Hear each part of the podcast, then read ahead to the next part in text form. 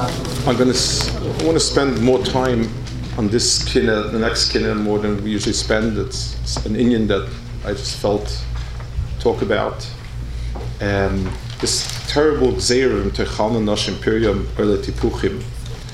It's uh, of all the of all the that we could think of, all the terrible Matzavim, this is the worst. I wanted to talk about Gzeira, something that it's really painful. That's why I think we haven't spoken enough about it, hasn't been spoken about. But it's something that, if there's any kiyum of this Gzeira, and I later found that somebody described it as such, it's this Gzeira. And the Gzeira I'm talking about is the Cantonist Gzeira. We'll talk about it, um, the, the, the, horrendous Gzeira and the Churb made in Klal Yisrael, and the, and, and the fact of Im Tochalna Nashim. This, this was a pchin of that Gzeira. Um, What's the? The, um, in, without going to the history of it, the, um, in 1825, the Tsar Nicholas I um, decided that um, there always had been a draft. Um, 1825 became Tsar, 1827 was when it went into effect. It became, he became, it became, um, there was always, there were obligations on people to service, to serve in, in the Tsar's army.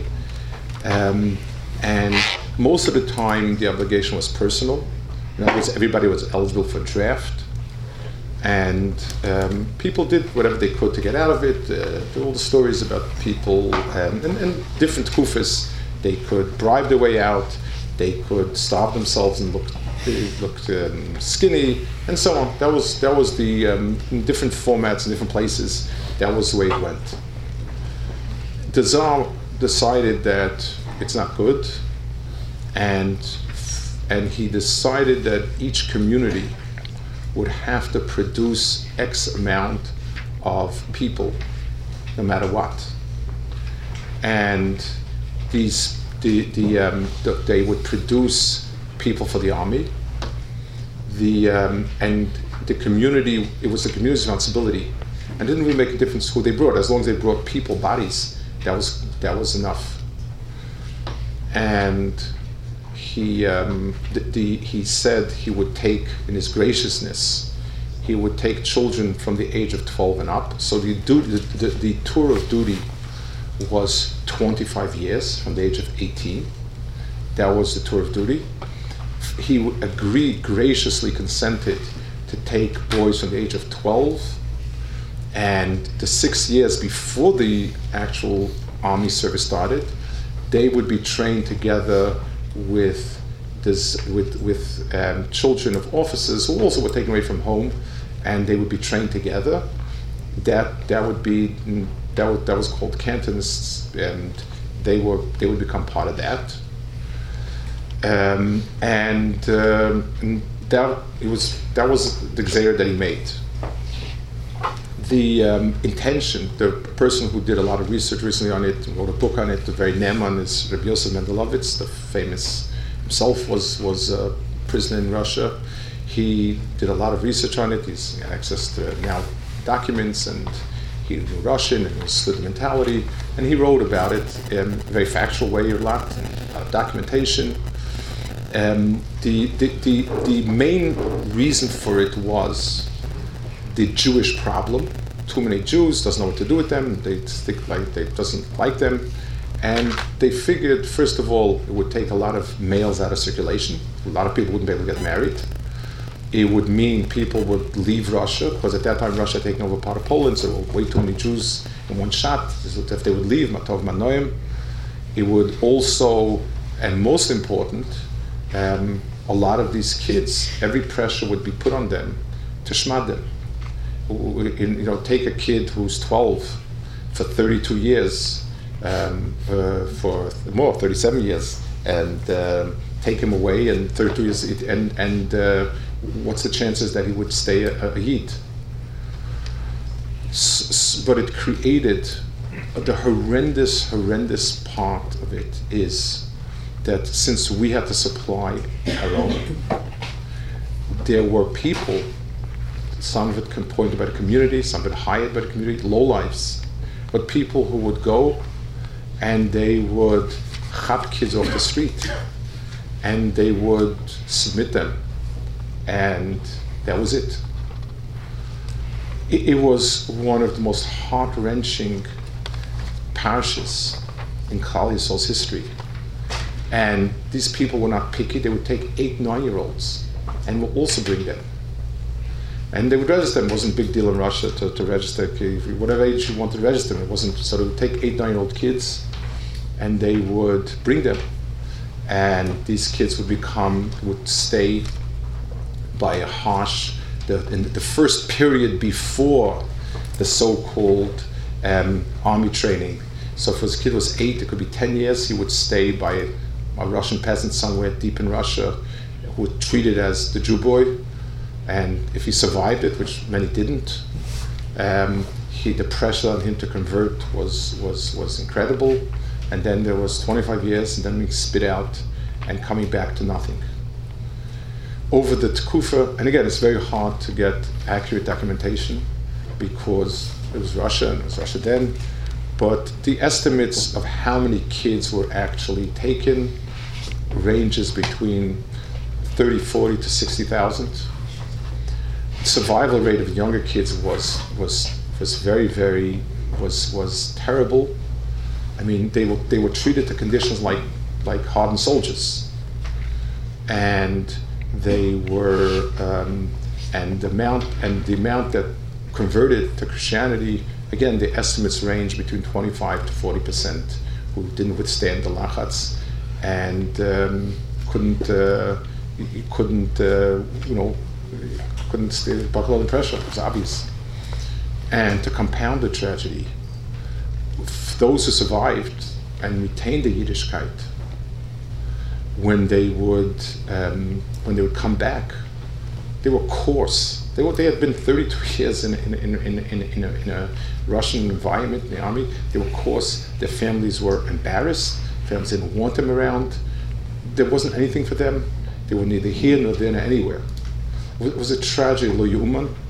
It lasted until 1856 when he paid and um, Shem and uh, they realized it wasn't that it was of no benefit to the, to the government or anything. But in those years that it lasted, that quarter of a century plus, it created a churban Israel. First of all, the kids that were taken away, many of them just died on the road I mean, they just walked them, walked them across Russia. It wasn't, you know, they, they were in, in, harsh conditions.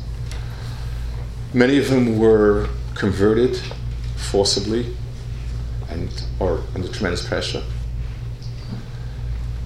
It created a horrendous resentment towards the leaders of the communities. It's like when your father and mother sells you away, like if, if, if the leaders of community hired somebody to kidnap me and to put me through this hell, so what's my respect for the community? There was an apikora, there was a, a, a Christian convert named Brafman, Yaakov Brafman, who wasn't, he, he, he was a Yassim, and as a Yassim, he was primary candidate to be taken because there was nobody to protect him. So he ran away, and he wasn't inducted.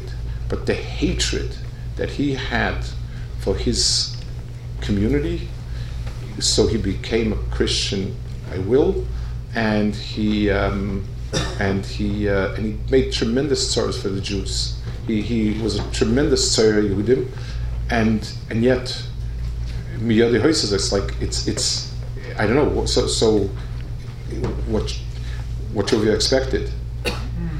There's a story Rabbi Sol Salanter, there was a was Rabbi Salanter happened to be in Salant. It wasn't he was born in Salant, but he happened to be on a trip in Salant when he was an older person. And there was a lady, a wandering lady, who an almana with a yasim, very poor lady, and she made her she made her parnasa. Uh, she would come with an accordion and she would play and a little son would dance around and people would throw coins. very bottom of the totem pole of of uh, of uh, society. But that's what it was. That was her life. She, she had this little yasim, accordion. That's right. They they they came. Everyone figured this is this is the best kid to take, and they grabbed him and kidnapped him. She went berserk. She went out of her mind, and she ran from door to door, screaming and yelling and, and, and foaming. And she, and she always mentioned nobody would nobody would do anything. Reb Sol Salanter happened to be on a visit, and he said, and she came to him. She cried her heart out, and he said, he was very her and said, "I'll, I'll, I'll, I'll work for it." Didn't say anything. Shabbos morning, Reb Sol Salanter is in the shul, and he's big, very mechaber him, and uh, he's sitting there by Kiddush, he's sitting around the table, the Nechbodim, Reb Yisrael. Reb Sol Salanter turns to the first person and he says, "You know." you you don't carry your kerchief outside. So you don't trust the Eruv. It's a beautiful chumrah. What about going nefesh yisham mechorim mois yumas? You're misa. And what about you, big shot? What are you, your big tzitzis? You roll your eyes, launch my essers, and kidnap a child. And he went around from table to ta- from person to person table, giving him strongest mussar and saying it's asal didn't invite his community. And he ran out outside of the tchum of the city on Shabbos. Um, it was it made a tremendous ruckus, obviously, and Belesbury they freed the child. But at the end of the day, he had to find another child. There was no answer for it. The, um, there was there's a person named was named Reb Yaakov Lifshitz. He was Reb Yitzchak secretary, and he wrote historical memoirs called Zichron Yaakov, which um, illuminates a lot of that kufa. And he devotes a whole bunch of prakim to that period of time. And he says, I wouldn't have wanted to write about it because it's too painful.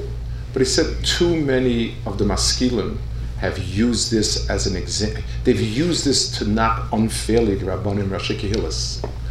And he goes through it. He, he, he says, I will not, I will not uh, cover up any of the terrible things. He describes the scenes of parents screaming and yelling when, when the kids are being taken and and and and their, their heartache. And he, he describes it in in, in, in um, quite difficult script. But then he says, and then he says, what were the choices? He said Rabbanim should have said not as the Czar. That would have doomed the entire community. Then that's open rebellion. Then he would have the, the perfect excuse to kill everyone out. It, it, who should go? Who shouldn't go? He said, and he writes, it was a gzera of Nashim Piryam. It's, it's, it, it was a where we had to eat up our own children. That was the gzera. And, and, and, and, and, and there's a place like some Sefer in the Haggot, his drushes.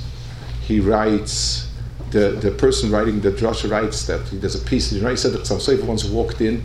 So in Hungary, it wasn't this Gzeir wasn't so much. There was a similar to it. It wasn't so, but when he heard about it, he wrote, he says, Ich, ich will nicht sein He said, I must speak out.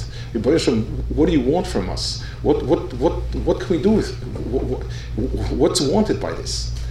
There were efforts made, um, a lot of, uh, again, we've written different, different accounts of about half the people managed to be off the books, so to speak. The passports weren't so they managed to keep you off the books. They managed this, and that. But at the end of the day, there were tens of thousands of people. I want to read some pieces. They're very they're not easy pieces, but I'll go upon them. This is Wimis Abel on where we are and so on. It's part of it. This is again. This is photocopied out of the the book.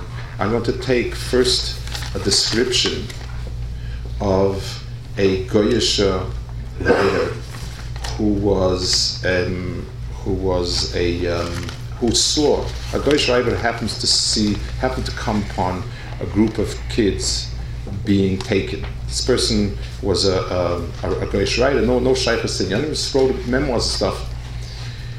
He says the day after I came, I went out of Perm. Perm was a city between Ural Mountains and the beginning of Siberia. A, strong rain started coming, and uh, I reached a hut and there was a soldier there, an old time soldier. And somebody that's been serving on for a long time, and he looked really worn down and very upset. And I asked him, "What? Who is it that you're bringing here? Like, well, what do you like?" He said he has to take people here. So he said, Don't ask. My heart hurts. I'm not the one who made this law.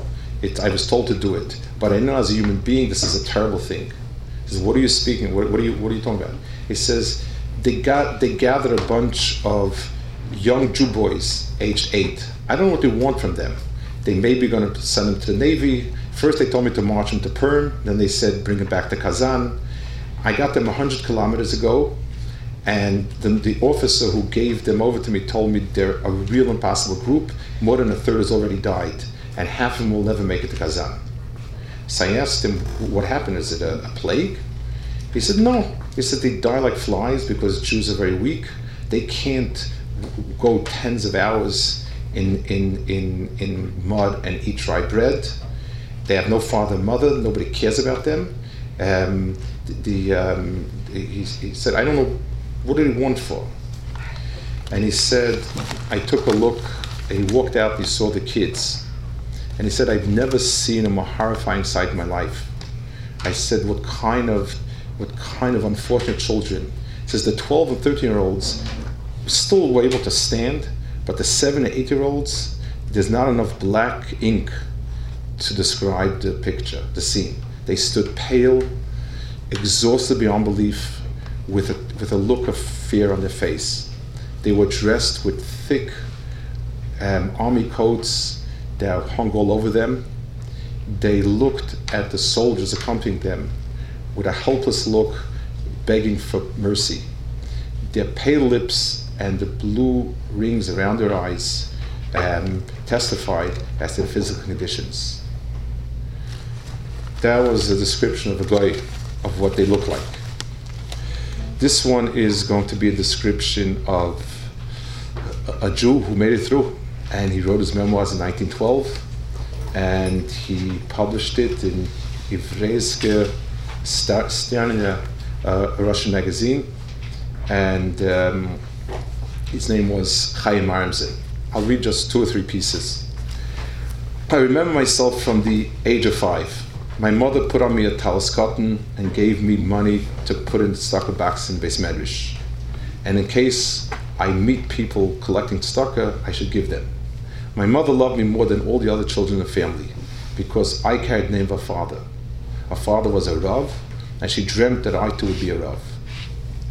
My 11th birthday came out on Erev Shabbos. My father decided that for that he'll buy me maftir children in Ketanim to get mafia, in Yerushalayim it's common, they get. He, he tested me from the beginning and made sure that I wouldn't be an embarrassment. After the Aliyah to the Torah, he planned to have a little kibbutz for the people. My mother baked a honey lekach, and my father sent me to the store to buy drinks. I ran happily. I said, wow, what a happy Shabbos is going to be the guests will sit and they'll have cakes and whiskey, and I will sing Zmiris. Walking to the store, I turned to Varshavsky Street, and a wagon was coming, a coach was coming with a group of horses. The um, Balagola was a Lithuanian guy, and in the carriage, two elderly Jews sat. Two older Jews, not elderly, but older. One of them asked me, where, where, where does this person live? I said, it's the end of the street, and I'm going there, follow me. So they said, you know what, come on. They come in, I sit down, and they start galloping. And I say, no, this is where it is. And they keep galloping. Then I realized these must be kidnappers. I started to cry and to try to jump out, but the guy held me with all his strength until he finished. They took me to a very far place, and there was a, a house alone and they were already near Shabbos there. They sat me down. They, they, sat me down by a by a, a, a, table and they brought me a sitter and they said I should sing L'Chodoidi. I almost started crying, but I remembered that I was told you're not allowed to cry on Shabbos, it's Navera. So I I held myself in and I started singing L'Chodoidi. The um, the, uh, the owner of the house kissed me. And in my heart, I said, Halavai Malach should kiss you. The kidnappers sat, walked around the room, davening Betvekus, singing Kabbalah Shabbos, singing Mizrach, and shaking with the Slavas, real Hasidim, the Tiferes. Doesn't mean Hasidim, meant the, and then they came to the Suda, and uh, one of them, you know, he said you're supposed to eat on Shabbos, you shouldn't be fasting, and this and that. A whole Shabbos with them. Um, that is one piece of it. That's that was the beginning of. He was caught two years before the Xer ended, but he had to serve um, the full 25 years. He um, he another piece that just I guess um, an interesting piece, and then going back to a piece that's very difficult. Once, when I was working by this carpenter, again, they had to work in these places before they made it to the army. A priest came to me he wanted to talk to me. He said, You learned Torah, yes? Doesn't it say that HaKadosh Baruch Hu chose you to be his special nation? But let me tell you, because the Jews haven't worshipped God, God was angry at Jewish people, spread the Jewish people out to all four corners of the earth. Every nation has a country. You don't. You have no place in the world that you're sure and safe. And therefore, I advise you become a Christian and you'll have goods in this world and wealth and goods and wealth in this world and on Mahabi Gan Eden. Because only those who believe in so and so will get Gan Eden. I told him, that that you told me that Akash was angry at Yisrael, that's true. But more than that, since HaKadosh Baruch Hu is all over the world, we also have an obligation to be all over the world. But I'm wondering you're trying to sell me the religion as if it would be some tchotchke, and you're promising me wealth and this and that. Why didn't you tell me that you're more than we do? Why are you selling me garbage? Is, is that what you're trying to sell? He said he left very quickly to Galach, and he said that people began to respect him a lot more. There's one piece that is very, very hard, and this wasn't, this was not, um, this was um, unfortunately not atypical they were able to get letters from home. They were able to get money. Some, and he got. He said, my parents would send me a letter um, once a month with some money. All of a sudden, it stopped. I, I didn't know what happened, and I wrote a letter to someone else, a friend of mine, what happened. He said, a letter came from home with one ruble, and it says Chaim, our former son we don't, maybe your name is even now. They had heard from someone, they had converted. Don't send us your false letters. Take the ruble, buy yourself a rope, and hang yourself. We curse you that you embarrassed us and the grandfather whose name he carried. He said, All the children are yelling that Chaimke is a Meshumad. If it's not true, bring a certificate from the local Rav, and then you remain our son. What local Rav? When local Rav? 25 years he sat. And when he came home, they accepted him. They realized the Mesiras Nefesh that he had. But this was a tragedy that repeated itself 10,000, 20,000, 30, 40, 50,000 times. And we, we brought his children there. The Chofetz Chaim said that the, the, the Iron Curtain descended and destroyed Russian Jewry, he said it was because of this. And again, I don't know. I don't. There's no even hindsight. The the, the some Sefer writes in Tshuva that they should have thrown Goyrel, whatever it is. It was the most. It was no matter how hard of a that comes from outside. That's one thing. But when we're forced to give over our own children to death and to shmad, it's possibly no worse gzera. Let's finish maybe one small, small bright speck on, on this. Chofetz Chaim was once traveling, he was in Vilna. Like he always went around to do his ksovim and things, to sell his farm. And it was at an inn, he was eating there. And there was this big, grubber, coarse person sitting there. He orders a chicken and whiskey without making a bracha. He just gulps down the chicken and you know and and, and, and gulps down a, a glass of, of, of vodka. No bracha, nothing. He was obviously Jewish. He was sitting in a kosher place and eating. It was, was kosher in. and And the Chofetz Chaim was like shaking. The Chofetz Chaim couldn't uh, imagine such a such a pus adam, and he starts walking over to um, to, to Mussar, and the innkeeper sees it, and the innkeeper makes a beeline, and he tells him, he whispers to him, this person is a Cantonist. He's been a Russian soldier for 25 years. Whatever you say is not going to help, and you'll be lucky if he doesn't uh, if he doesn't hit you back. Chofetz Chaim nodded and he went on. He walked over to the person and he said, I heard that they took you as a young child from home and you weren't able to learn anything. And you and they tried the hardest, the Tsar tried the hardest to shmad you, to rip you out. And you for 25 years kept so strong and you held on to everything. You're a Kaddish you're from the chashvest people I've ever seen. Halavai, I would be on Madrega you are. And this coarse person's eyes, person who had only known beating and cursing from when he was a child, his eyes softened and he began sobbing. And then he said, you know, if you would take on to live like a Yid, you would be possibly on the highest Madregas in the dark. I guess there's a pasuk that says about Aaron HaKohen, V'shalom v'misha halach I guess if we had people like that, we'd be able to reach out also there. The